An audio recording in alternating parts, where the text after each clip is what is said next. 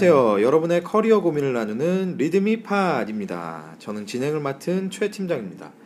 아, Readme Pod은 Readme dot today 어디죠? Readme dot today Readme dot today에 게재된 에피소드를 소개하고 관련된 수다를 가감 없이 나누는 팟캐스트 방송입니다. 편안한 수다를 위해서 각자의 본명은 공개되지 않습니다. 또한 특정 회사에 대한 적나라한 속 얘기들이 공개될 수 있음을 양해해 주시기 바랍니다. 아, 리드미팟은 유튜브와 애플 팟캐스트 그리고 팟빵을 통해서 구독하실 수 있습니다. 많은 구독을 부탁드립니다. 자, 이곳은 강남 소재 리드미 사무실 한 켠의 회의실입니다. 오늘도 역시 저를 포함해서 네 분의 패널이 자리해 주셨습니다. 반갑습니다. 반갑습니다. 박수. 오랜만에 또 일주일 만에 뵙네요. 다들 또 건강히 잘 지내셨죠? 계속 건강히 잘 지낸다면 계속 웃는 게 계속 건강이면 그거밖에 없나요? 건강을 강요하는 것 같아. 네. 건강해야 해. 건강이 제일 중요합니다. 뭐 중요하긴 하단 말은 지분이 항상 똑같으니까 그러면 제가 다음번부터는 어, 다들 돈 많이 버셨죠? 이렇게 물어볼까요? 어, 월급 제가 그러면 돈 아마- 월급 제가 돈 그러니까. 많이 벌어봐야 어, 그러면 아마 대답들이 다 다를 어, 것 연말 같아요. 보너스? 아, 그죠? 자, 오늘 이 돈 얘기로 자연스럽게 넘어가는데 오늘의 에피소드는 어떤 내용인가요? 자, 사실 뭐 좋을 수도 있고 부담스러울 수도 있지만 성과 평가에 대한 얘기인데 이제 야. 한참 시즌이지 않습니까? 시즌이 지나고 이제 마무리 살짝 지난 그쵸? 살짝 지난, 네, 네, 살짝 지난 그 정도 12월이니까. 시즌, 네. 네. 이될 텐데 성과 평가에 대해서 이제 뭐 말들도 많으실 거예요. 너, 그 사실은 그런 경우도 되게 많이 있죠. 나는 억울하다. 내가 왜 이런 고가를 받아야 되느냐부터 최근의 화두는 이제 그런 것도 있죠.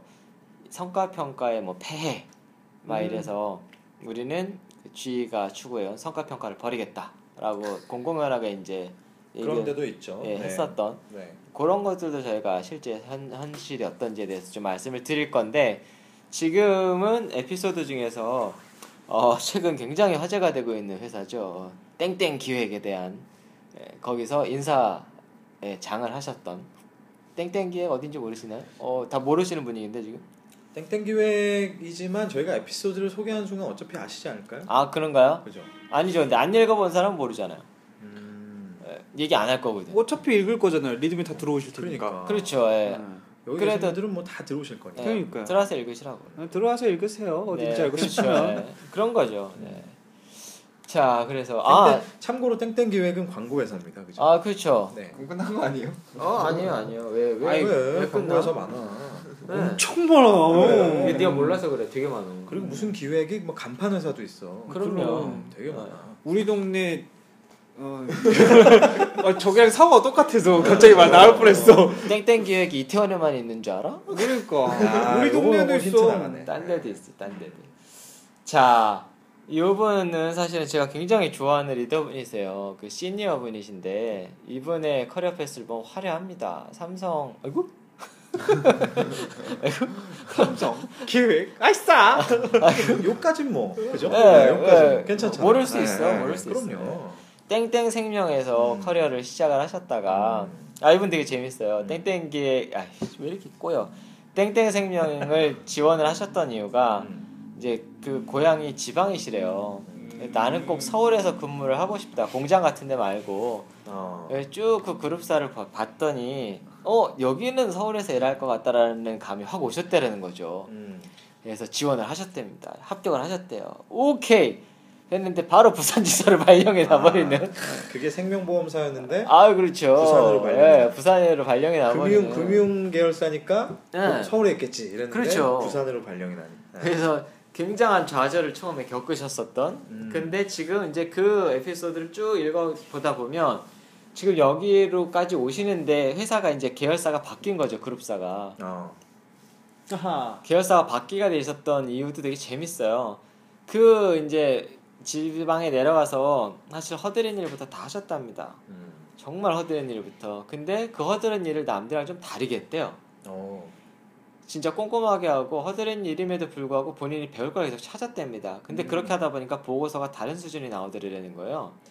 아 이분이 그분이군요. 제가 그 에피소드를 읽은 적이 아, 있어요. 그러세요? 네네네. 그래서 음. 이분이 이제 어떤 일이 생겼냐면 서울에서 본사에서 높은 부사장님이 오셨는데 부사장님이었나 뭐 전무님이었나 이 보고서 누가 쓴 거야? 이렇게 된 거죠. 아하. 음. 어 지방에도 이런 인재가 있어? 음흠. 이렇게 된 거랍니다. 마치 드라마처럼. 네. 그리고 올라갔죠. 아, 올라갔는데 그룹사에서 새로운 계열사를 하나 이제 딱 인수였나 만들었나 그랬는데 거기서 그 높으신 양반이 글로 가신 거예요. 그러면서 아 내가 사람이 선수가 필요한데 이 친구가 좋겠어. 야. 자 그래서 꿈에 그리던 서울로 올라오시게 됩니다. 음. 그래서 인사 부장이 되시는데 그 전까지 관리 부장을 하셨었다가 이게 사실 인사 업무를 담당해 보시지 않으신 분들은 이제 조금 예, 체감이 안 돼. 뭐 그럴 수도 있지 뭐 비슷한 백오피스 오피스니까 예, 일이니까 음, 라고 생각하실 수도 있는데 인사 업무가 상당히 사실은 고난이도의 예, 업무 전문적인 분야죠. 사실. 그렇죠. 네, 네. 그래서 얘기를 들어보니 이분이 하셨던 업적 중에 굉장히 큰 업적이 뭐냐면 업적 어, 어, 성과라고 얘기를 하겠습니다.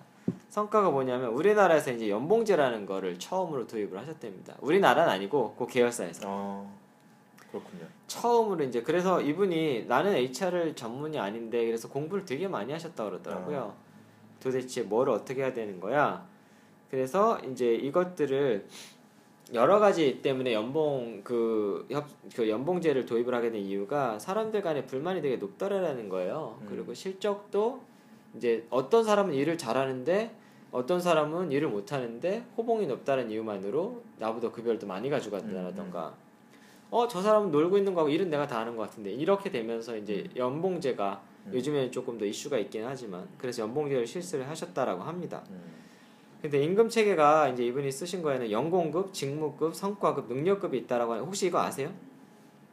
연공급, 직무급, 직무급, 성과급, 성과급. 능력급. 예전에 HRM에서 배웠던 것 같아요. 아, 과목. 그래요? 네. 대충은 알겠지만 뭐 정확하게 모르겠네요.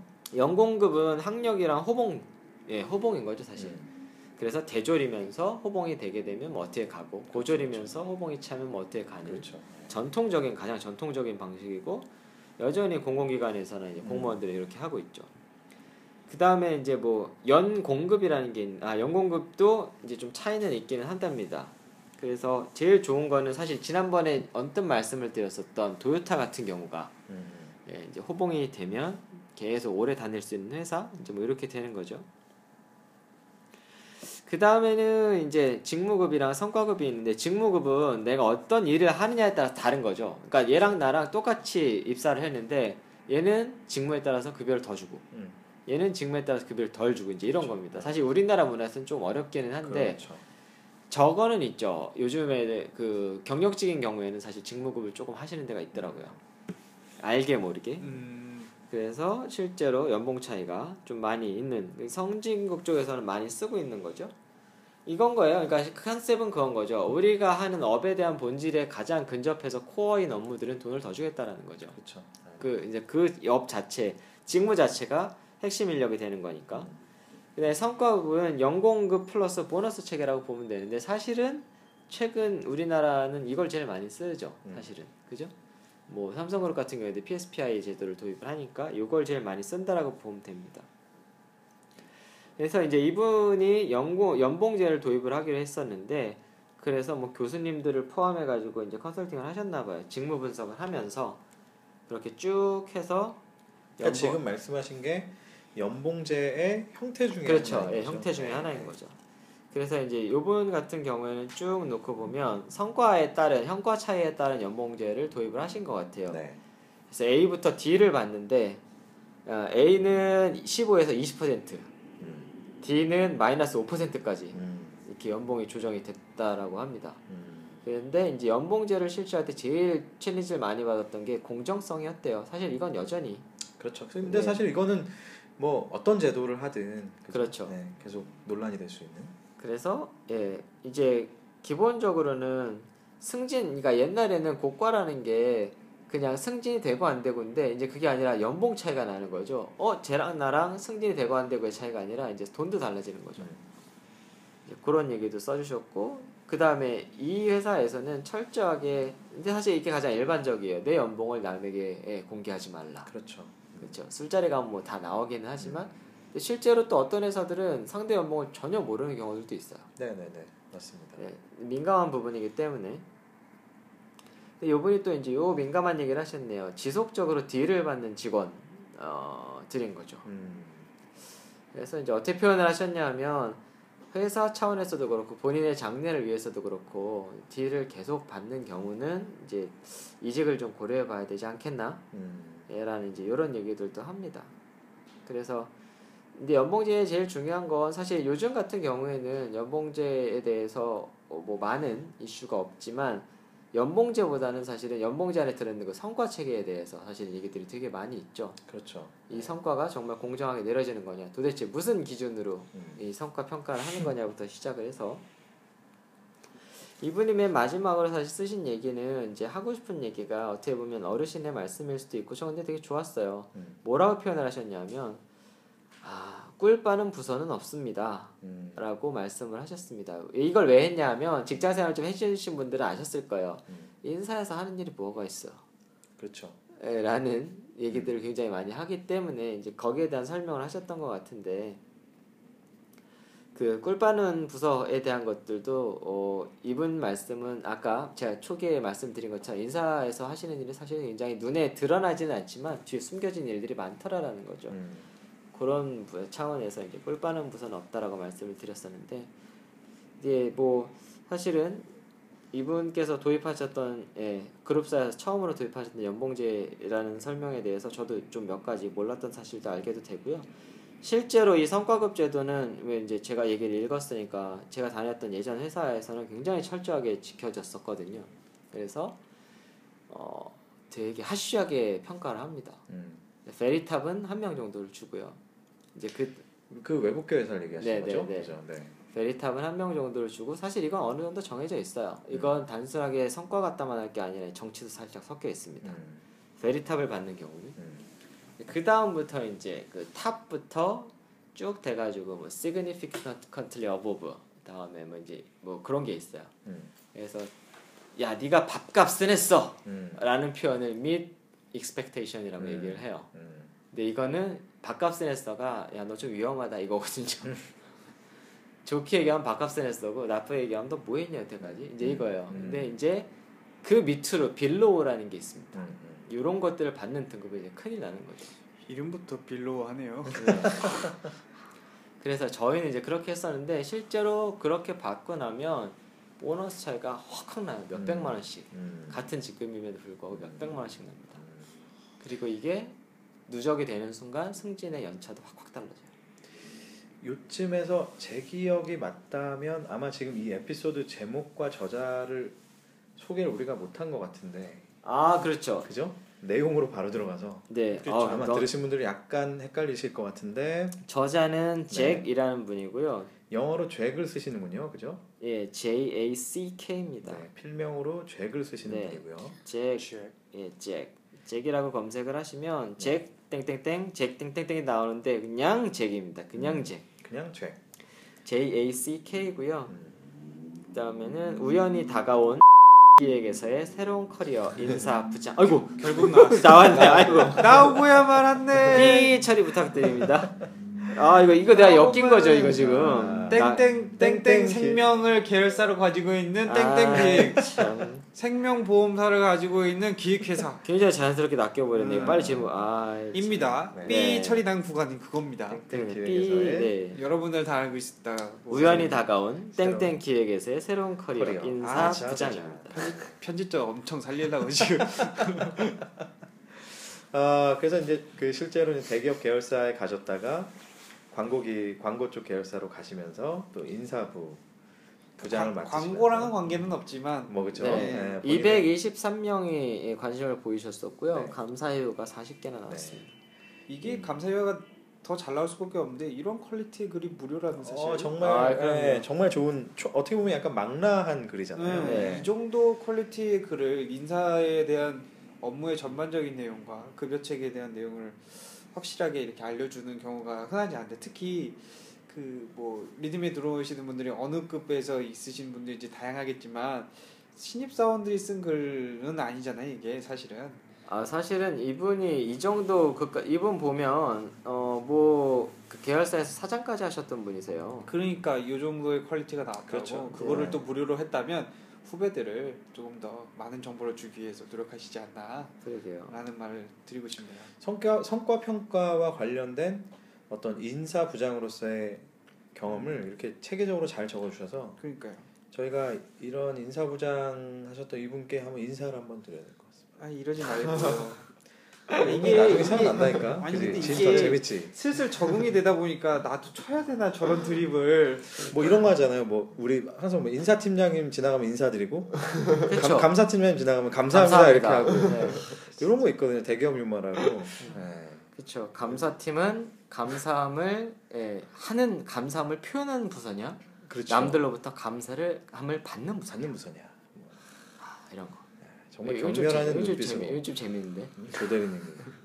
우리는 우리끼리 재밌는 거 그러니까. 같아요.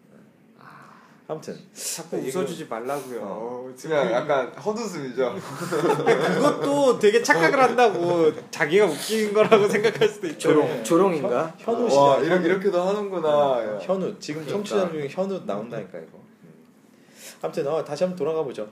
이 그 연봉, 그러니까 성과 평가 제도 이런 게 되게 다양한데 사실 요즘에는 이제 많이 좀 일률화가 되고 있잖아요, 사실은. 그렇죠. 어느 정도 평준화가 다 됐죠, 네, 사실은. 네, 연봉제 위주로 가는데. 근데 최근에 제가 재밌었던 얘기를 들었던 게 뭐였었냐면 대기업에 계신 분들과 그 다음에 스타트업이나 아니면 중소기업으로 첫 직장을 다니는 분들의 기대 수준이 굉장히 달라요.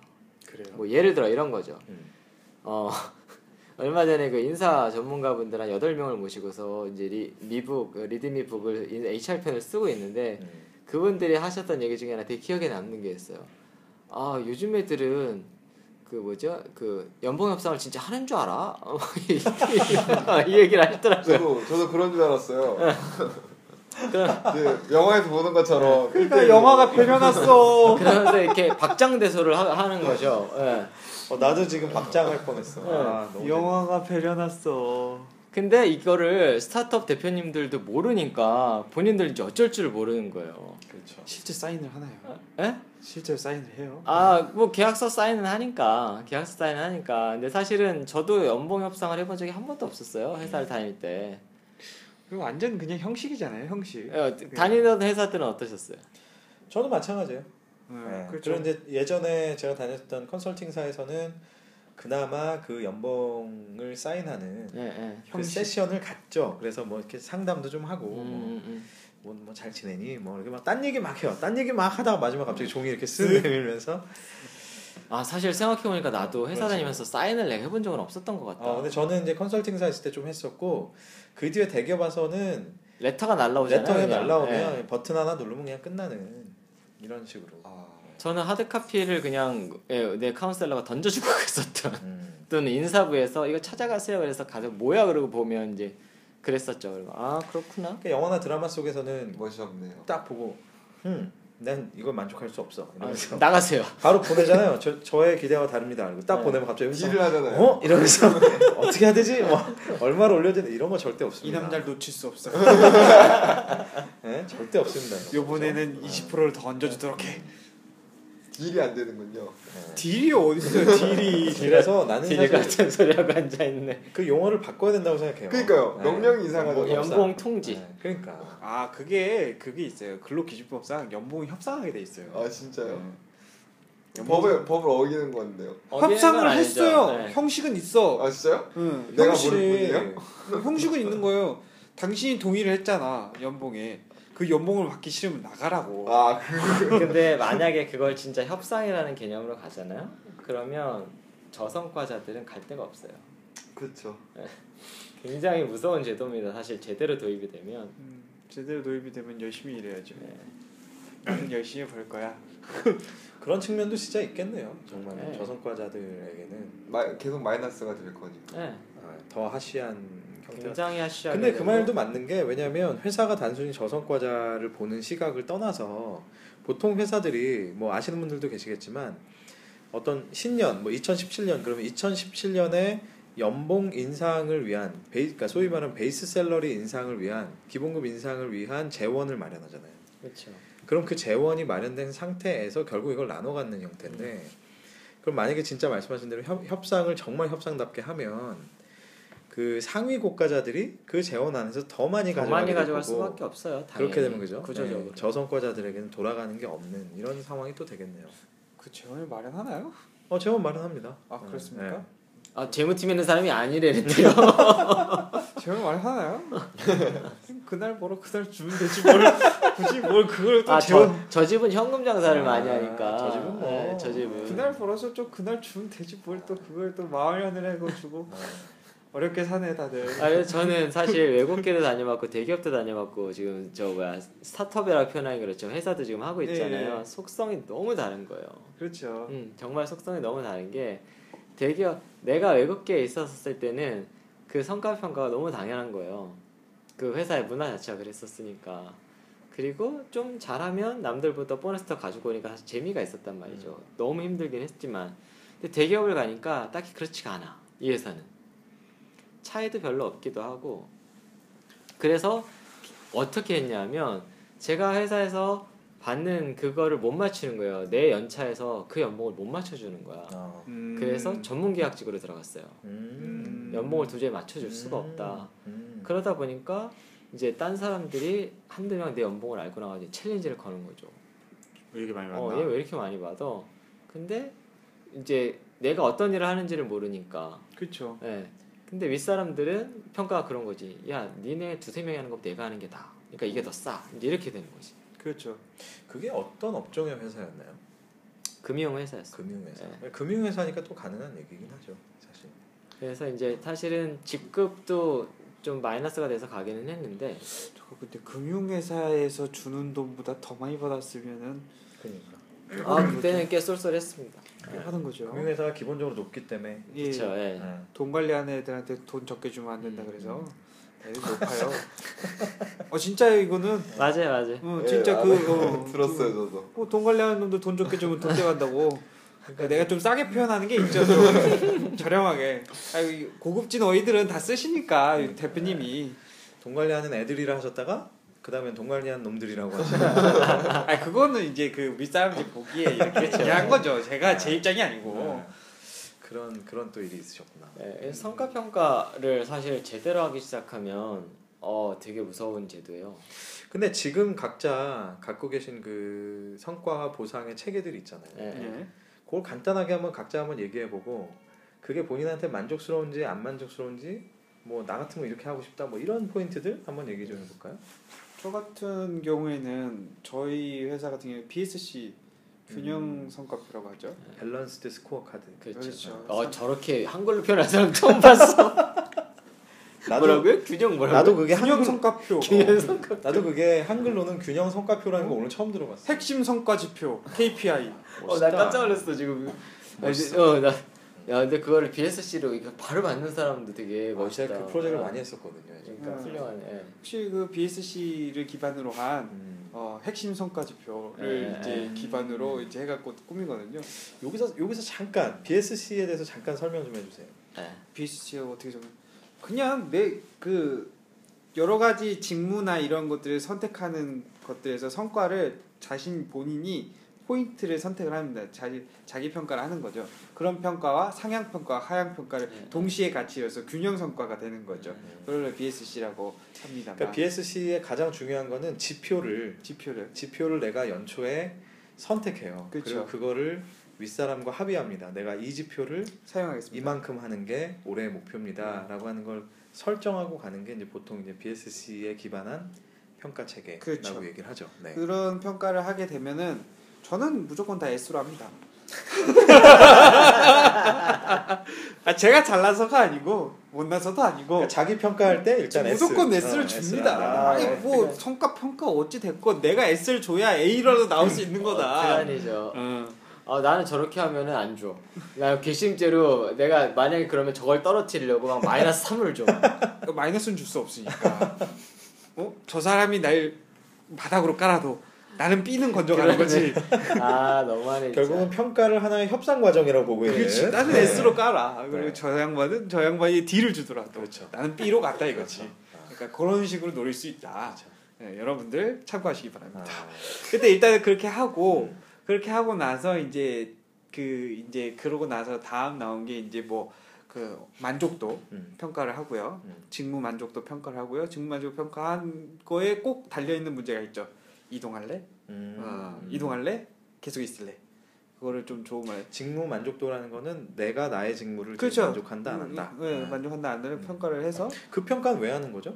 그러니까 이제 그 그거는 앞에 거는 이제 승격을 어떤- 한다면 그 뒤에는 전보나 이제 아. 그 부서 간 이동 이런 아. 거를 목표로 하기 때문에 음. 같이 이루어져야 되거든요. 성과 관리와 그 인사 이동은 같이 가져가니까 음. 그렇게 가져가고 있다고 보시면 됩니다.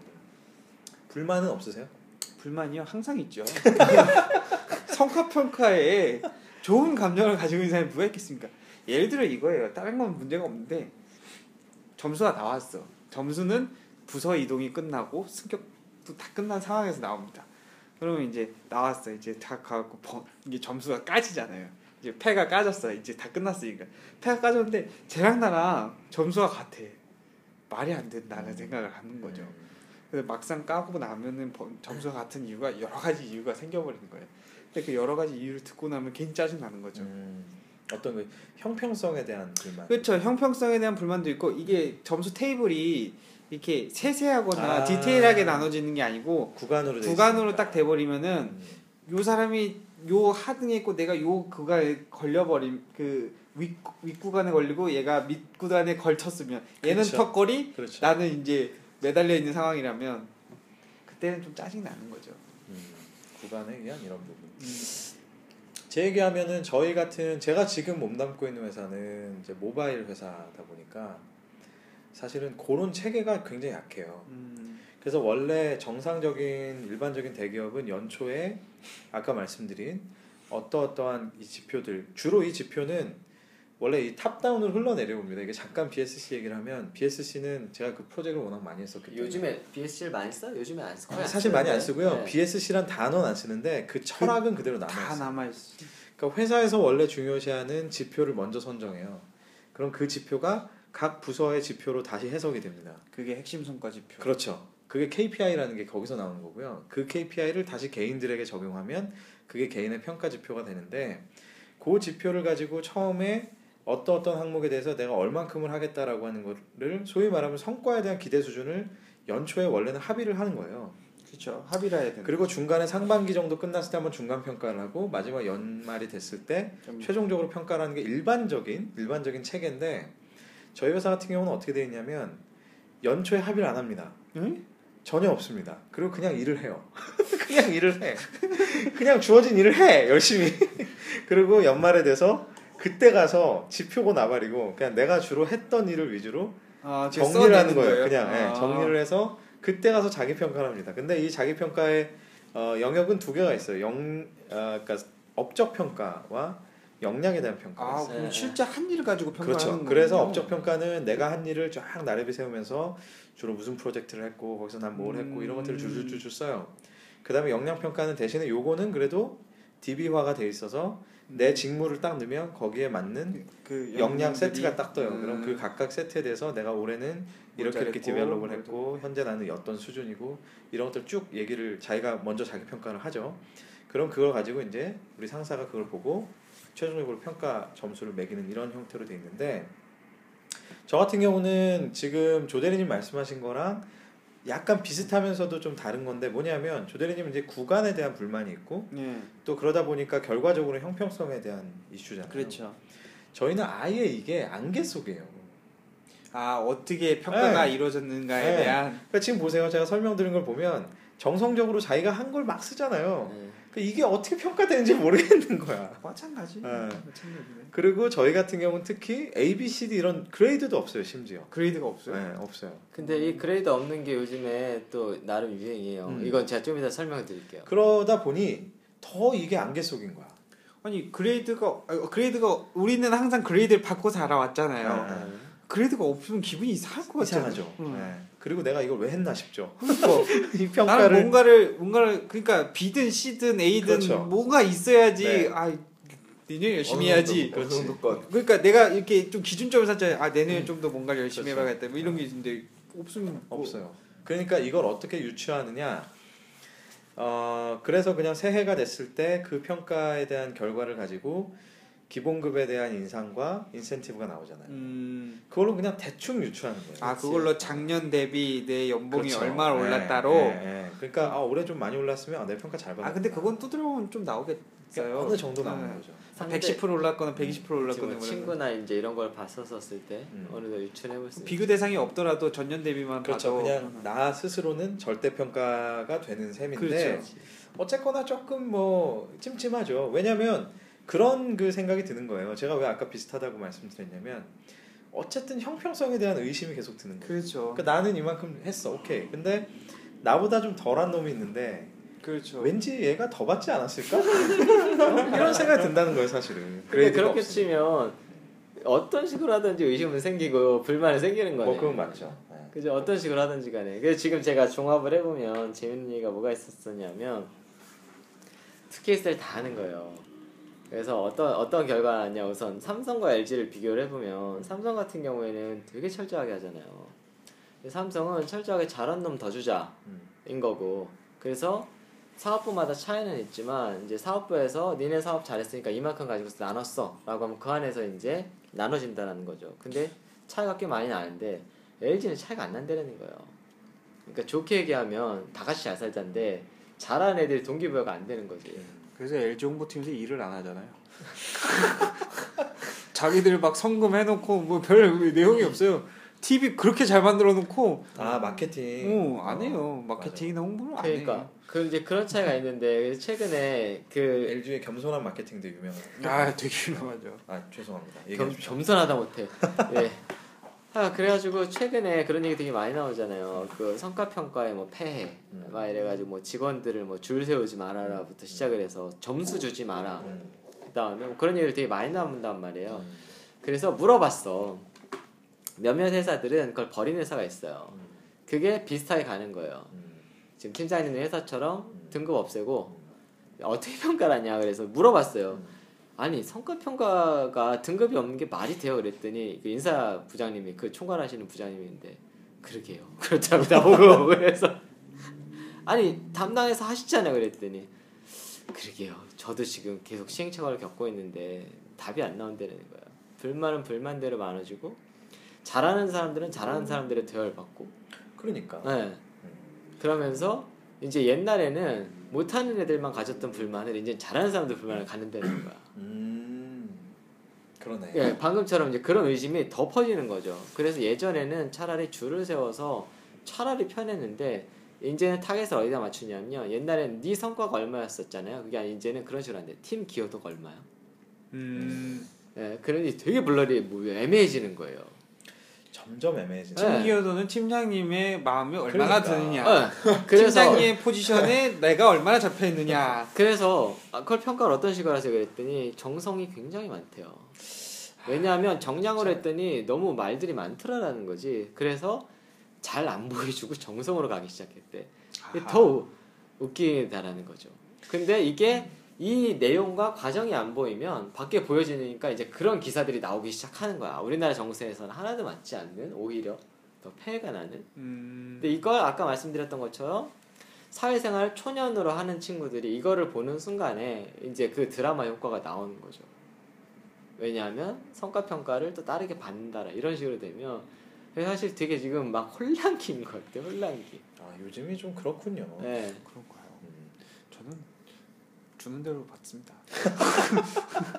뭘 주는 대로 받습니까? 무조건 S로 해서 협상하시는 분. 그러니까 그게 주는 대로예요. 그 협상을 한다고 내가 뭐 더 줄 것다 있고 덜 줄 것다 있고 저희 회사 특징입니다. 다른 회사는 다를 수 있어요. 저희 회사는 그냥 거의 연공제 흡사한 음. 그 성과 서열로 가기 때문에 그러니까 제가 알기로 제가 최고 등급 맞았을 때 연봉 그때 동기와의 비교를 해봤을 때 약 7만 원이 차이가 났습니다. 아 월급이 아니라 연봉이. 연봉이요. 연봉이. 연봉이 7만 원 차이 났어요. 1년에 1년에. 세금 떼면 뭐 한 5만 원 아 니 세금과 관련 없이. 관련 없이. 예, 7만 원. 회사 연봉 인상률은 어떻게 돼 매년? 아니 연봉 인상률은 그때 그때마다 다르고요. 음. 어떻게 뭐 협상하기에 나는 다른데 저희 회사 같은 경우에는 저희 사무직보다 그 다른 그 생산직에 네. 계신 분들이 월- 월등히 더 그 중요하기 때문에 맞죠. 음. 그거에 따라가기 돼 있어요. 음. 그러니까 주는 대로 받습니다. 그래서 제가 성과표가 최고 등급 받은 사람이랑 저성과자로 평가받은 우리 동기랑 비교를 해봤을 때 7만 원이 7만 원. 차이가 났다는 7%도 점. 아닌 7만 원. 음. 아. 7만 원 진짜 잘못 뭐 밥집에 잘못 들어갔다 금방 쓸수 그래 있는 너너 3만 5천 원 가질래 이랬어요 제가. 그럼 너랑 나랑 똑같지 않냐? 어, 그래서 주는 대로 받습니다 저는. 그렇게 성과에 대한 욕심이나 이런 거는 사실 저희는 어디서 차이가 나냐면요 승격, 음. 그치. 승진, 네, 프로. 프로모트에서 차이를 확 내버려요. 그러고 보면은 또 그 결과적으로는 또 공평하다 이런 느낌도 좀 드는 게 지금 이제 조대리님 회사는 승격을 예. 통한 또 예, 모티베이션 있잖아요. 저희는 승격이 아예 없어요. 음. 직급이 아예 없어요. 무슨 무슨 님 그 회사인가요? 네네네. 너 너님 막 이런 거. 그러니까 뭐 그 잘못 발음하면 되게 상스러워지는 그러니까 회사인데 뭐 님. 음. 뭐, 뭐, 뭐 님이 밥 드셨음? 뭐 이런, 이런 거 되는 거죠. 네? 그럼 이게 욕인지 뭐 니, 님인지 뭐 하여튼 그런 어, 회사인데 님칠 막 이런 그렇죠. 그런 정도의 회사 플랫한 회사인데 여기는 참고로 저희는 진짜로 직급이 없어요. 그러니까 제가 예전에 이제 경험했었던 대기업들 중에도 지금 님을 쓰는 회사들이 꽤 많은데 음. 사실상 그 뭐라 그러죠? 관리용 관리용 직급은 또 다 있거든요. 내 내부적으로. 그래요? 예, 그런데 이 회사는 지금 다니는 제가 다니는 회사는 정말로 없어요. 그래서 아까 말씀하신 대로 승격의 개념이 없고요. 그걸로 인한 모티베이션이 없어요. 임원만 아. 있구나 임원만. 맞아요. 딱 임원만 있어요. 파트너가 돼야 뭔가를 맞아요. 직급을 다는군요. 나머지는 다 없고 역할만 있어요. 역할만. 리더냐 아니냐 요것만 있는. 리더가 되셨잖아요. 뭐 근데 뭐 언제든 또 내려놓을 수 있고. 아 진짜 그거 되게 자유로운 회사예요. 아, 이 회사는. 그래요? 네. 했다가 뭐 내려오기도 하고 또 그- 했다가 내려오고. 그런 것도 있냐? 프로젝트별로 내가 이 프로젝트에 아, 적합하면 이 프로젝트 아, 리더가 그런- 됐다가 뭐 아, 그런 식인 그런 거예요? 경우가 많이 수 있을. 것 같아요. 오. 그래서 이 회사는 굉장히 그런 부분에 있어서는 좀 어떻게 보면 그러니까 좋게 하면 지금 이제 들으시는 분들 중에 뭐 학생분들은 뭐 어 되게 막 정말 이상적인 것 같고 뭐 10년만 지나봐 부장님 별로- 소리 듣고 싶어요. 별로 막, 어, 선진적인 것 같고 이렇지만 사실은 제가 솔직히 느끼는 건 너무 조금 뭐랄까 조금 음, 무질서한 느낌 좀 아니, 있어요. 나는 그 생각도 해요. 내가 45살 먹었는데 어 누구 누구님 이러면 귓방 맞을님 이러고 싶으니까. 그러니까. 응. 근데 사실 저 체제가 저잘 자리를 잡으려면 프로젝트 베이스로 일을 해야 돼요. 그러니까 맞아요. 맨날 똑같은 사람과 똑같은 루틴한 일을 하게 되면 저렇게 할 수가 없거든요, 사실은. 에이, 관료제 문화에 있는 저희 회사의 저희 회사의 그런 조직 문화로서는 상상도 할 수 없는 일이죠. 하다 못해 음. 하다 못해 저희는 어떤 것까지 차별을 두냐면요 음. 파트너와 그 일반 팀원과 이제 우리가 이제 그그 저기 임원들 이제 paperless를 한번 해보자 음, 해가지고 아이패드를 하나씩 사자라고 음. 이제 결의를 맺은 적이 있어요. 음, 그래서 아이패드 하나 사줬어요. 음. 근데 어떤 한 임원이 반기를 든 거죠. 야 나는 왜 나는 아이패드를 줘? 야 애들 줄 때는 갤 탭으로 줘라. 어? 그게 무슨 말이야? 갤럭시 탭으로 주라고. 그러니까 더 싼 걸로 주라고. 더싼 걸 주라고. 나보다 grade가 떨어진 걸로 줘라. 아, 이게 뭐야? 아 대박이네. 그 럴 수 있, 지 않나? 근데 일반적으로? 근데 또 그 그 밑에 바로 있으신 분들의 마음은 아 당연히 제가 싼 걸 써야죠.라고 이렇게 생각을 하시는 분들이 대다수예요. 저는 볼 때 좀 웃긴 거예요. 아니 그- 맨 위에 분은 10, 12, 12인치 써요. 아 이거 나가면 알겠다. 12인치를 써요. 나가도 할 거야. 12인치를 써요. 근데 그 밑에 사람은 8인치를 쓰래. 그 밑에는 제품을 바꿔서 갤럭시 탭으로 갖고 오래. 이게 참 그래 아니 다 나이 들어가는 판국에 눈 안 보여갖고 근시안인데 그런 면에서는 돋보기를 사주면 되겠네. 예? 돋보기를 사주면. 아니 큰 거로 사주면 되지 뭘 또 돋보기까지 샀냐 이거죠 돋보기가 더 비싸요 돋보기를 몽블랑 이런 걸로 사주면 되겠네. 그런 면에서는 또 이 회사는 저희 회사는 마치 지금 약간 그죠 주거니 받거니. 하는데 또 그 이 회사는 전혀 그런 건 없어요. 음 그러니까요 저희는 그냥 정책이 다 하나, IT 기기는 두 개까지 쓸 수 있어요. 그러니까 약간 책상용, 이, 뭐 이동용. 그렇죠 그래서 예를 들면 노트북을 두 개 받아도 되고 데스, 노트북 데스크탑 하나, 노트북 하나 이렇게 받아도 되고. 음, 사실 우리 회사 같은 경우에는 제일 좋은 노트북을 가지고 있는 사람은 개발팀이에요. 어.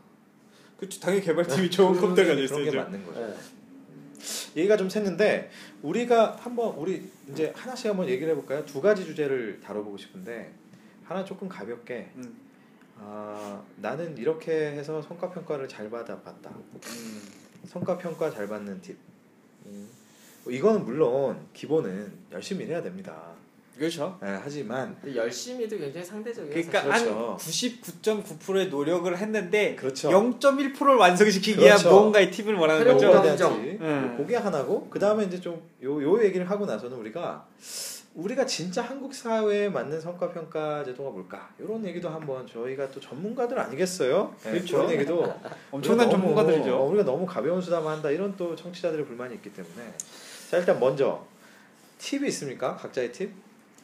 아, 일단 제가 직급이 제일 낮으니까 음. 그렇게 얘기를 하자면 사원 때 얘기를 해보죠. 사원 때 좋은 그거를 받으려면 일을 잘하는 건 물론이거든요.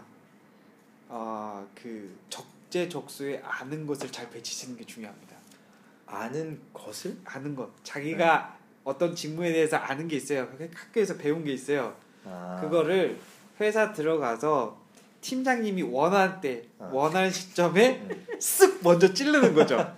결국 팀장님 눈치를 잘 봐야 된다. 아 그건 중요한 사항입니다. 음. 근데 아, 왜냐면 인사권자가 팀장이니까 음, 인사권자는 팀장이니까 당연히 팀장 눈치 볼 수밖에 없고 음, 그리고 그거와 맞물려서 음, 항상 그 보고를 할때 음. 보고를 할 때는 팀장님이 말한다고 무조건 예의하는 것보다 음. 한 번씩 자기 의견을 피력해 주면서 아 제가 잘못 생각했군요 팀장의 의견이 맞습니다 이런 식으로 약간 근데 케이스와 이게 있는데 그러니까 이제 약간 약간 그 존재감을 드러내면서도 존재감을 들어 내가 좀 이거에 대해서 알고 있지만 네 의견이 더 맞다 결국, 결국은 당신이 맞습니다. 응. 이렇게. 아, 아, 립 서비스. 그러니까 당신의 지능, 식견이 옳군요 그렇죠. 내가 지능- 이제 깨달았습니다 음. 지능적 서비스. 응.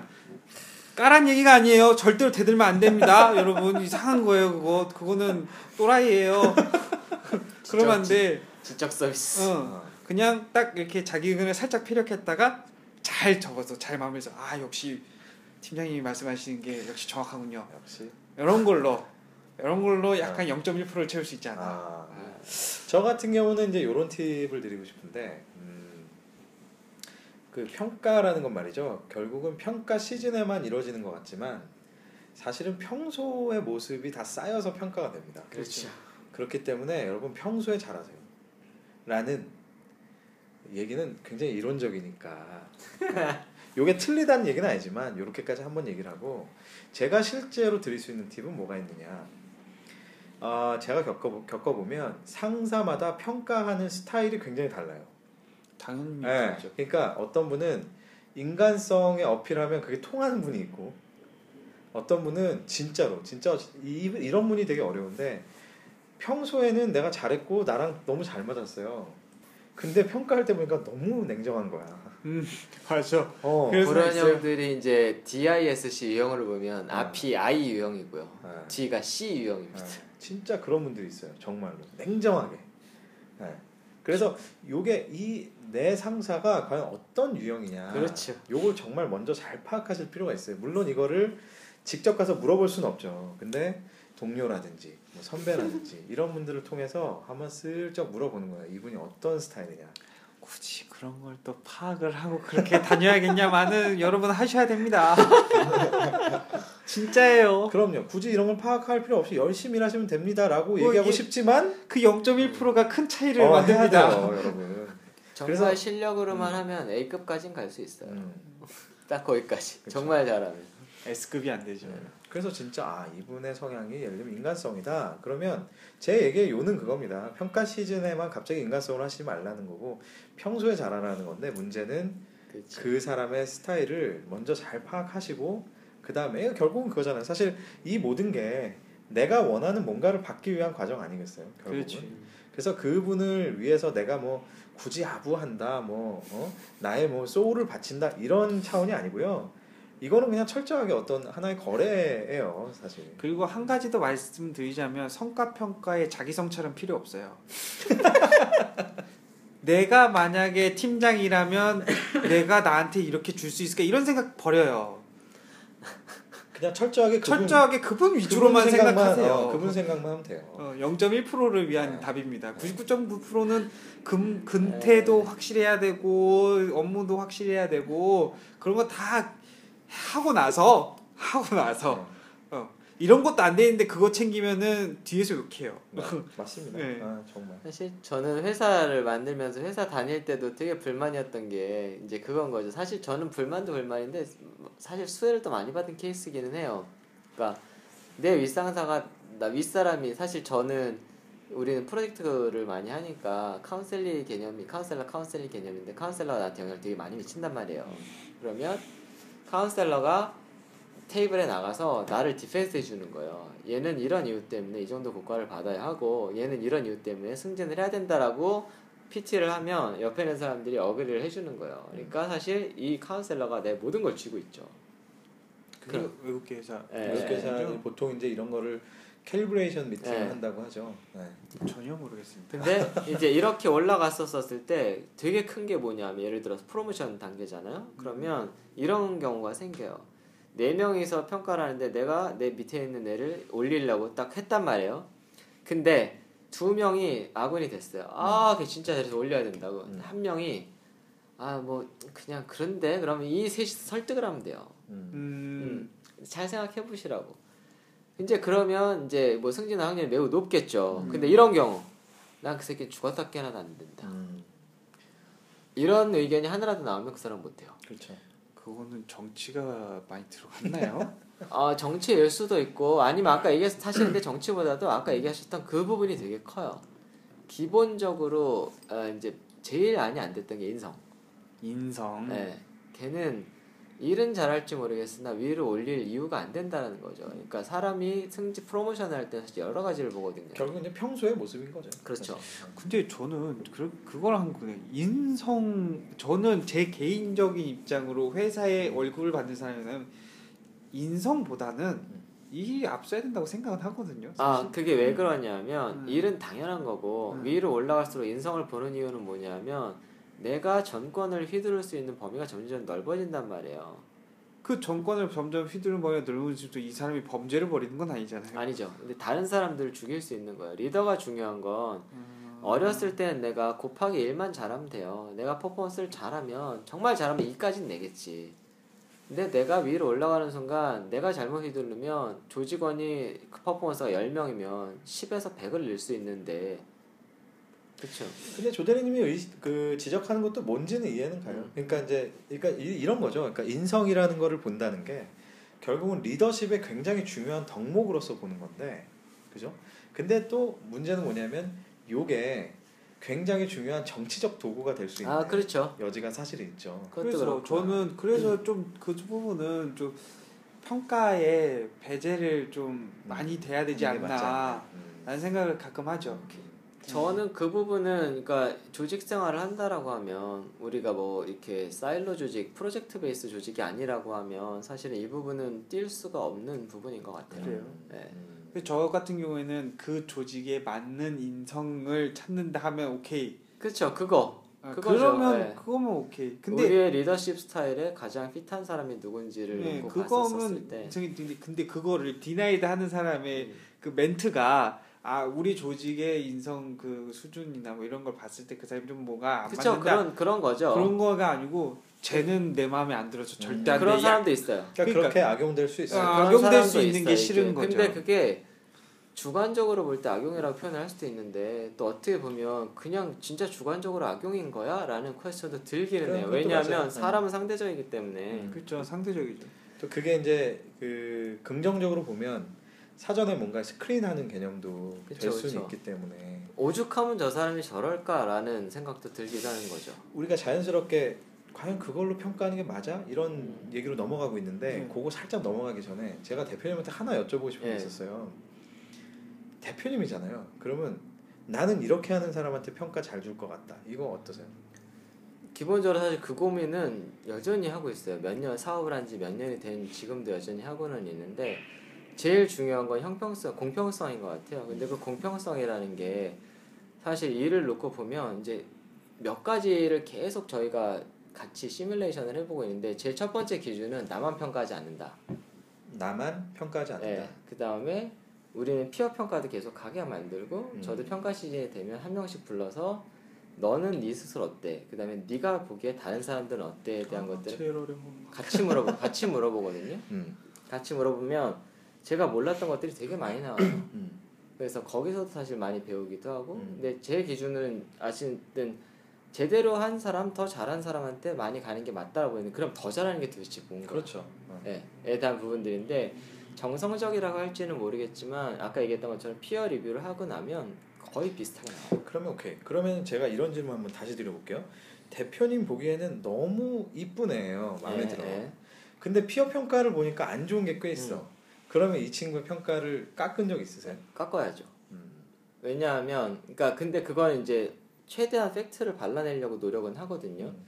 근데 그건 오히려 더 마이너스인 거게 왜냐하면 나한테만 살랑된 거잖아요. 어떻게 음. 보면 순석기의 팩트 분석. 어, 근데 두 가지 케이스가 있을 수 있죠. 하나는 그분이 정말로 음. 어, 대표님한테만 살랑댔을 그쵸. 수도 있고 또 하나는 얘가 진짜 괜찮은데 옆에 있는 애들이 시기 질투했을 수도 이쁨을 있지. 받으니까. 어. 근데 저희는 아직 조직이 엄청 크지 않다 보니까 그 정도는 보여요. 음. 그 정도는 어느 정도 볼 수 있고. 저희는 조직이 크잖아요. 음. 음. 아 눈에 띄는 애만 잘 올라가요. 그죠. 어. 그게 아무래도 어쩔 수 없어요. 큰 조직에서 그러니까 그뭐 암암리에서 왼손이 하는 일을 오른손이 모르게 하는 분들 많잖아요. 그런 분들은 참 힘들게 티도 살아요. 안 나고. 예. 그리고 그런 사람들이 특징적으로 심성이 곱다라는 표현을 맞아요, 많이 맞아요. 듣죠. 맞아요. 그러니까 나는 이런 평가를 받는 사람들이 일을 잘하고 잘 못하고를 떠나서 자기 일을 하는 거를 표출할 줄 아는 방법이 필요한 그렇죠. 거예요. 근데 기본적으로 그런 분들은 그게 잘 안 돼요. 음. 그래서 저도 성향이 회사를 다닐 때 그걸 너무 많이 우리 같은 경우 컨설팅 회사들은 그게 되게 치열하잖아요. 음. 그러니까 포장을 잘하는 사람들이 더 뛰어나 보인다고요. 음. 더더구나. 음. 근데 일을 진짜 잘하면서 포장이 안 되는 사람들이 되게 힘들어하는 걸 너무 많이 봤기 때문에 음. 그래서 저는 회사를 만들면서 그것들을 발라내려는 시도를 되게 많이 해요. 이렇게 저렇게. 음. 음. 근데 그게 아까 말씀하셨던 것처럼 사실 평상시에 굉장히 많은 걸 보거든요. 음. 음. 이게 오늘 일이에요. 오늘 일 오늘 오늘 내가 이렇게 벌어졌던 일인데 이게 아니, 얘를 그냥 가격은 무시하시고 50억짜리 사업이라고 있다고 가정했는데 음. 50억짜리 사업을 가져온 두 명의 사업을 한 영업 그 사원이 팀장님들이 음. 계세요. 팀장님들이. 예, 두 명의 영업 팀장님들이. 근데 한 명은 너무 잘 포장해가지고 음. 영업 이익이 짱짱하고 장밋빛 미래, 활기찬 미래를 딱 그려갖고 가서 50억을 발표를 해가지고 어 그래 한 거예요.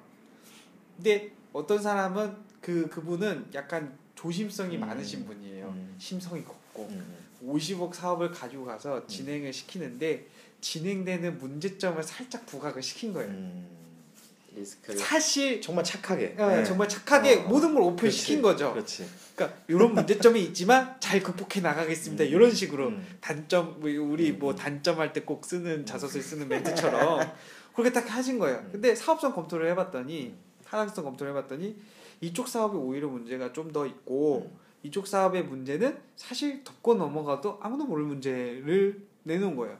그래서 저는 이제 검토해 가서 역으로 검토해 가서 갔죠. 그때 음. 갔더니 전략에서 난리가 난 거예요. 전략 그 음. 기획하시는 분들이 야 재무에서 재무 니네들이 보수적이라 이렇게 판단한 거 아니야? 얘는 이렇게 해갖고 이렇게 좋다 그러는데 막 이렇게 했는데 아무리 판단해갖고 뭐 NPV를 빼보고 뭐 계산을 해봐도 이게 안 나온 거죠. 근데 결국에는 이 사업을 우선적으로 하기로 한, 우선적 투자를 하기로 한 거예요. 잘잘 포장이 포장된. 된, 어, 포장된. 그 넌, 난 너무 안타깝죠. 음. 나는 이 사업의 실체를 아는데 음. 그게 오늘 있었던 일이에요. 좋아요. 이 자연스럽게 이제 우리가 논의가 넘어갔는데 자 이- 이제 이런 한국 사회의 현실, 한국 기업의 현실에서 이게 어떻게 평가하는 게 맞을까요? 저는 개인적으로 정말로 이게 어, 순수한 궁금증이 많았던 질문이에요, 사실. 제가 양쪽 사이드를 다 겪어봤잖아요. 저도 employee였었을 때 남들이 갖는 똑같은 불만을 가져봤었거든요. 음. 그래서 항상 부당한 것 같고 항상 열. 근데 사실 저는 회사에 대한 애사심은 굉장히 높았어요. 그럼에도 불구하고 나도 그런 생각을 가졌는데 다른 사람들은 오죽했겠어라는 것들. 그 저는 회사에서 나름대로 또 뭐 이렇게 이쁨도 받기도 하고 그랬었는데도 불구하고. 근데 회사를 딱 만들어 보니까 이제 양쪽 사이드를 다 경험을 해본 거잖아요.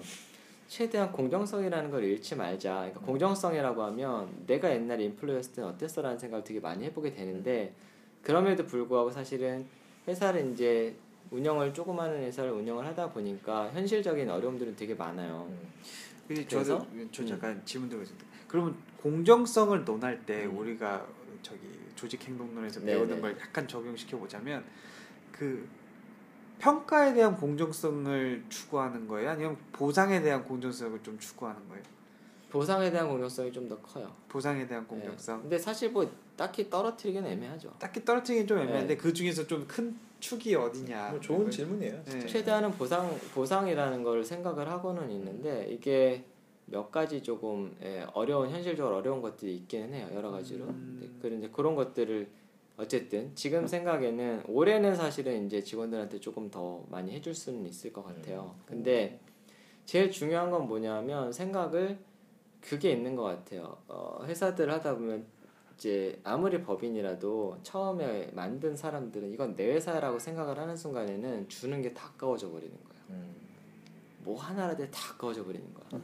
이제 이렇게 되면 아기 다툼이 일어나는 거죠. 근데 그거에 대한 그 뭐야 나도 사람이니까 떨치기는 쉽지는 않은데 그거를 사실은 오히려 처음부터 생각을 아예 안 해버리면 그거는 훨씬 괜찮은 것 같아요. 근데 문제가 뭐냐면 한 항상 마찬가지인 것 같아요. 양쪽 사이다 같이 돼야 되는 거지. 그렇죠. 그리고 백날 내가 공평하게 한다고 하더라도 직원들이 불만을 가지면 이런 거잖아요. 나는 농담을 했는데 누가 보면 성추행인 거예요. 음. 근데 하다 보니까 저게 있는 것 같아요. 첫 번째로는 다른 회사를 겪었다가 시스템을 다른 걸 겪어보고 온 사람들과 처음 들어온 사람들의 차이가 굉장히 심하더라라는 거. 그게 하나가 있고 두 번째로는 사람들의 뭐 추러티에 따라서 반응이 굉장히 다르다라는 것들도 있고 그 다음에 성과가 조금 잘 안 나는 친구들의 경우에는 방어적으로 변하는 경우가 굉장히 많아요. 근데 저는 그 공정성이라는 것도 주관적인 이유가 뭐냐면 당연히 주관적이죠 그, 그것도. 그거는 회사에 대한 신뢰성 문제인 것 같아요. 음. 내가 이 회사를 신뢰하는 맞아요. 만큼 공정하게 느껴져요. 저같이 주는 대로 받는. 일- 일종의 인지의 문제라는 거죠. 그쵸. 그게 더 약- 커요 음. 솔직히는 아무리 음. 체계를 세- 그렇죠. 세우고 그 공정하게 만들어도 숫자로 세팅을 하더라도 이거는 그렇죠. 풀기가 되게 어려운 문제인 거죠. 회사에 대한 신뢰성을 잃었다. 음. 근데 잃는 분들이 대부분 성과를 안 좋게 받으신 분들이 보통 잃긴 그렇죠. 하지만 그치. 그래도 자기가 그 신뢰성을 갖게끔만 된다면 공정성은 다들 잘 지키고 있지 않을까요? 설마 스타트업들 하는 분들이 되게 많은 질문들을 하시는데 이제 그런 얘기들을 해요. 그러니까 정말로 사회생활 안 해보고 스타트업을 해서 몇 년씩 운영을 하고 계신 분들이 처음에는 다 같이 헝그리 정신을 한다라는 거지. 음. 그래서 불평불만이 없는데 음. 이제 매출이 조금 나서 아 이제 허리 좀 피겠다라고 하고 이제 그렇게 되고 몇 년이 지나고 나면 이제 힘든 거예요 다들. 음. 그러면 옆에 다른 회사랑 비교를 하게 되거나 특히 대기업이랑 비교를 하게 되거나 이제 불평불만이 쏟아지기 시작을 하는 거죠. 그런데 스타트업에 있는 이제 대표님들이 하시는 얘기가 뭐냐면 잘하는 놈들 진짜 어떻게든 더 챙겨주고 싶대요. 음. 근데 어떤 애들은 아, 쟤좀 그만 나가줬으면 좋겠는데 음. 불평불만 많고 걔 때문에 다른 애들이 거 같고. 거죠. 음. 그러니까 이제 이걸 조절하기가 너무 힘들다라는 거예요. 음. 그래서 최대한 공정하게 하려고 이제 성과 평가라는 걸 도입을 하는데 이게 또 역작용이 나는 거지. 음. 오히려 잘하는 놈들은 감사합니다 그러고 봤는데 아닌 애들은 이게 도대체 기준이 뭐냐 음, 이렇게 되더라고요. 왜 내가 예. 이만큼밖에 못 받냐 이렇게 되는 거죠. 그러니까 이게 되게 상대적이라는 거예요. 그렇죠. 그런 부분들이 결국에는 보면 사실 서로 그런 것 같아. 또 거꾸로는 직원 입장에서 놓고 보면 야 내가 니네 회사밖에 안 되는데 딴 데를 어떻게 알아? 네, 이럴 수도 있고 나는 최대한 열심히 했는데라고 하는데 그 열심히 상대 굉장히 정성적이에요, 그렇죠? 근데 우리 그런 거 있잖아요. 컨설팅 회사에다가 인사 제도를 맡기는 경우도 있단 말이에요. 그렇죠. 네, 그런 경우가 대다수죠, 네, 사실. 음, 많이 맡기죠. 음. 근데 말 맞다나 겨울에 눈 내리는 소리 한다는 식의 인사 제도들이 많다는 거죠. 음. 그러니까 하, 그 졸업 논문에서나 볼 수 있는 박사 논문에서나 볼 수 있는 그런 그 컨설팅을 해서 와서 실제로 적용하기도 애매한 음. 그런 것들을 가지고 와서 한단 말이에요. 그러면은 그렇게 돈을 들여서까지 인사 제도를 하는 이유는 다들 공평의 문제일 텐데 제가 생각했을 때 한국 사회에 묻는 그 한국 사회에서 필요한 그 성과 제도 성과 제도는 말 그대로 100% 성과 그러니까 100% 그냥 회사 매출 기여도로만 따져서 가는 게 제일 이상적인 거죠. 음. 근데 그게 쉽지가 않아요. 어떤 게 어렵냐면 매출 기여도라는 거를 실제로 영업 같은 데들은 할 수가 있는데 다른 백오피스는 그 한계가 그거를. 백오피스를 보완하려면 네. 백오피스는 이렇게 하는 거예요. 얘네는 매출에 기여했죠. 얘네는 비용을 얼마나 감소 감축시켰냐는 거예요. 근데 그렇게 되면 그거를 상충 상충하게 하면 얘들은 매출을 하면서도 비용을 덜 쓰는 방법을 얘네가 정치적으로 풀고 얘네가 이제 그거를 견제할 거고요. 얘네는 매출을 올리기 얘네는 비용 감축하기 위해서 많은 걸 하니까 얘는 매출을 올리기 위해서 어떻게든 이 비용을 쓰는 방향을 끌어올 거예요. 이렇게 상충돼서 서로의 경영 성과가 나오게끔 할 수 있는 이상적인 이론이죠. 근데 매출은 실제로 해보면 그 비용을 감소시키기 위해서 사실 매출이 희생되는 경우도 굉장히 많아요. 음. 그러니까 그게 서로 쌍방 작용을 하는 거죠. 그러니까 그것도 결국에는 사람의 문제라는 거지. 그렇죠. 서로 네. 근데 저는 제가 재무라서 그런지 몰라도 확실한 숫자 가지고 하는 게 제일 그나마 제일 좋기는 해요. 네. 제일 좋긴 한데 그 숫자를 아무리 만들어내도 별의별 짓을 다 해봐도 사실은 결국에는 받아들이는 사람이 어떤 사람이냐에 따라서 너무 차이가 많이 나는 거예요. 이게 되게 지금 말씀 나누니까 참 재밌는데 이제 뭐 거의 다 마무리를 해야 되겠지만 결국 이제 사람 사람을 보는 관점 그 다음에 성과를 또 이해하고 바라보는 해석하는 관점에 따라서 너무 너무 달라지네요, 그죠? 그렇죠. 아마 이 세 명 또 지인터님도 나중에 이제 조금 더 이렇게 정말 경력이 쌓여서 자신의 회사를 운영한다라고 하면 아마도 각자의 스타일이 정말 다를 것 같아요. 왜 그런 생각을 하냐면 저 같은 경우는 아 그런 생각을 했었거든요. 저는 아예 아 이렇게 할 거면은 그냥 나는 성과 평가를 안 했으면 좋겠다. 아, 안 하고 대신에 뭐만 하냐면 저는 어, 일전에도 제가 리드미 파스 한번 언급을 했던 것 같은데 넷플릭스의 인사 정책이 그거거든요. 그러니까 잘하는 사람한테 보상을 주기보단 문제 아들을 내보내는 정책을 갖고 있어요. 네, 네. 어, 근데 저는 뭐 꼭 그래서 문제 아들을 무조건 내보낸다 이거를 정말 뭐 칼같이 내보내겠다 이런 것까지는 아니겠지만 차라리 그게 맞지 않을까 이런 생각을 해요. 예를 들면 뭐 한 해가 지나든 어떤 시즌이 지났을 때 정말 저 사람은 우리 조직의 전체적인 팀워크에 해가 된다라고 하는 사람을 차라리 정리하는 게 조직의 입장에서 그 거기에 노력을 들이는 게 더 낫지 않을까 이런 생각을 많이 해보거든요. 음, 근데 그리고 사실 차라리- 우리나라 문화에서는 그렇게 나가는 사람들이 갈 데가 많지가 않아요. 그러다 보니까 많지 않죠. 음. 이제 그 이렇게 얘기하면 좀 민감할 수도 있는데 노조가 엉뚱한 대로 작용을 하는 경우가 되게 많거든요. 그런 사람들을 보호하기 위해서 네, 그러다 작용하기도 하죠. 네, 되게 이게 불편한 상황이 될 수도 있는 음. 거예요, 사실은. 그러니까 저는 노조가 그런 분들을 보호한다는 것도 또 다른 철학에선 나쁘지 않다고 생각해요. 왜냐하면 이 사회가 뭐든지 다 좋은 사람만 있을 수는 없으니까. 그러니까 다만 그게 이제 저의 관점에서는 그렇다라는 거고요. 아, 저도 그쪽으로 더 찬성을 하는 네, 편이에요. 전체 사회 관점에서는 편인데. 물론 노조에 또 순기능도 있다고 생각은 하는데 그냥 좀 엉뚱한 생각이지만 정말 그런 생각을 해봐요. 그냥 정상적으로 어느 정도 일을 하는 사람들은 각자가 각자의 일터에 일터에서 작용되는 운이 있어요, 사실. 그러니까 예를 들면 어떤 사람이 아까 뭐 50억짜리 프로젝트를 따잖아요. 그럼 그 사람이 혼자 너무 잘나고 잘해서 50억을 따는 게 아니거든요. 그렇죠. 알고 보면 그 사람의 뒤에서 엄청나게 많은 인프라가 아까 말씀하신 묵묵히 착하게 일하는 사람들은 다 받쳐주고 있었기 때문에 그 사람이 어딘가에 가서 그 명함 들고 50억을 따올 수 있는데 여기에서 이제 결국은 조직이 만들어내는 성과, 개인이 만들어내는 성과에 대한 그 관점. 그래서 저는 요즘에 그렇게 해요. 작년이랑 올해는 좀 달라졌던 게 뭐였었냐면 이제 우리 그 임원들끼리 얘기를 어떻게 했었었냐면 그, 그 문화를 만들고 싶은 거죠. 이게 약간 이거 또 새로운 시도 새로운 시도 좀 챌린지일 수도 있는데 시도일 수도 있는데 정말로 성과가 나면 그 성과에 집중적으로 부각이 되는 사람은 좀 더 하고 아닌 사람들 같은 경우에도 정말 아닌 사람들만 발라내고 나머지는 다 같이 해피하게 성과를 나눌 수 있는 그런 문화를 지금 한번 만들어 보려고 하고 있는 거죠. 성과의 지, 그 뭐야 그 보상에 대한 평등을 좀 더 추구하자는 쪽으로 네. 가는 거죠. 음, 저도 저걸 좀 적극 공감합니다. 저같이 뭐 7만 원밖에 차이 안 나요. 그래서 올해는 저희는 차이를 좀 많이 내보려고 해요. 음. 정말 잘한 사람들한테 좀 더 많이 줄 수 있는 사실 되게 미안하거든요 몇년 동안 음.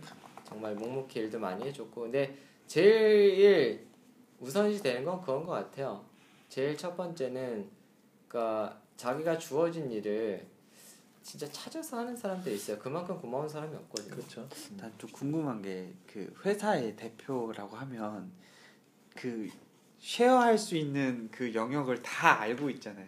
자산에 대한 음. 그러니까 성과를 나눌 수 있는 자산 재원에 네, 대한 네. 그 쉐어되는 부분을 다 알고 있잖아요. 음. 그러면은 나는 얼마를 가져가야 될까라는 생각을 하는데 음. 지금 현재 회사에는 뭐 투자금이 다 똑같 진 않을 거고 투자금? 그러니까 뭐 여기 자본, 지분, 네. 지분에 네. 대한 문제일 네. 거고 똑같지도 않을 거고 지금까지는 다 똑같이 가져갔어요. 아 지금까지 다 똑같 네. 그래서 저는 그런 분들에게 이렇게 뭐, 그럼 나머지 대표분들은 뭐 어떻게 가져가냐 음. 저희 회사 같은 경우에는 그 욕심을 아까 얘기했던 것처럼 그냥 다 버렸어요.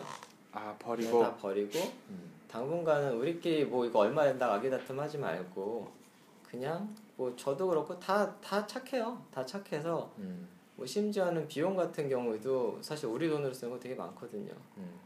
그러니까 비용 해가지고 회사 돈뭐 그거 뭐 가져가면 사실 또 아기 다툼이 나니. 음. 음. 그러니까 뭐 내 차로 움직이는 거 그냥 내가 뭐 사실 회사 잘 되려고 하는 거잖아요. 음.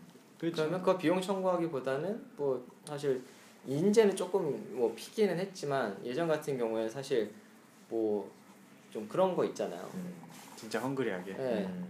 실제로 그랬는데 뭐 아닌 얘기로 그런 비용 쓴 돈이 꽤 많아요. 이거 와이프가 오죽하면 그러더라니까요. 아니 왜 회사 건 그렇게 따지면서 집에는 안 갖고 오냐라는 거지. 그러니까 심지어 그런 거야. 회사로 뭐를 하면 포인트가 쌓이잖아요. 음. 이제 와이프가 내가 어떤 거는 내가 개인으로 했지만 회사 포인트가 쌓였기 때문에 나 못 건드리게 하거든. 음. 내가 한번 되게 뭐라고 했어요. 와이프가 장난 삼아서 음. 이거 내가 써도 되라고 했는데 내가 정색을 했나 봐. 내가 그거 진짜 쓸 줄 알고 그랬냐고. 아 되게 미안하더라고. 그랬더니 나한테는 그 얘기는 진심을 하더라고요. 왜 집에 있는 거는 다 회사로 가져가거나 당신 돈은 그렇게 쓰면서 왜 회사 건 내가 이거 쓰면 안 돼? 이게 장난삼아. 근데 음. 그걸 장난삼아 얘기를 했는데 되게 기분이 안 좋더라는 거야. 그래서 아 뭐 그렇긴 한데 좀만 참아라 미안하다. 근데 나만 그런 게 아니니까. 음, 근데 그러다 보면 아까 얘기했던 것처럼 그 욕심을 챙기기 시작하면 방법이 없어요. 이런 거지.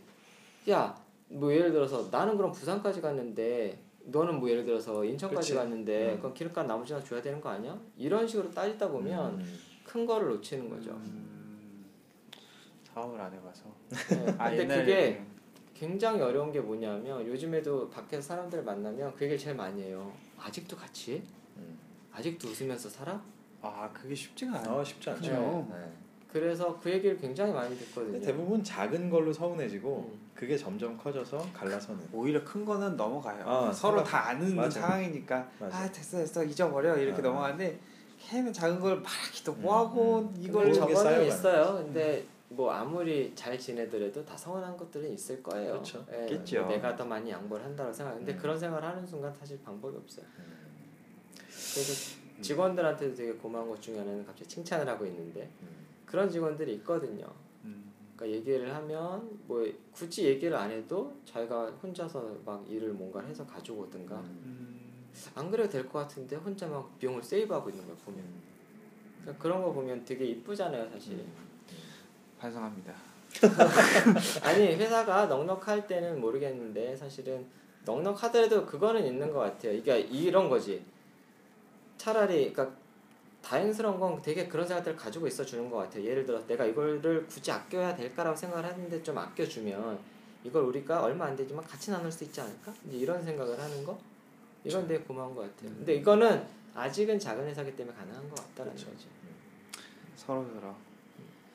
근데 지인턴한테 한번 물어보고 싶은데 이것만 한번 물어보고 정리했으면 좋겠는데 어떤 게 페어하고 어떤 게 당신한테는 좋을 것 같아요?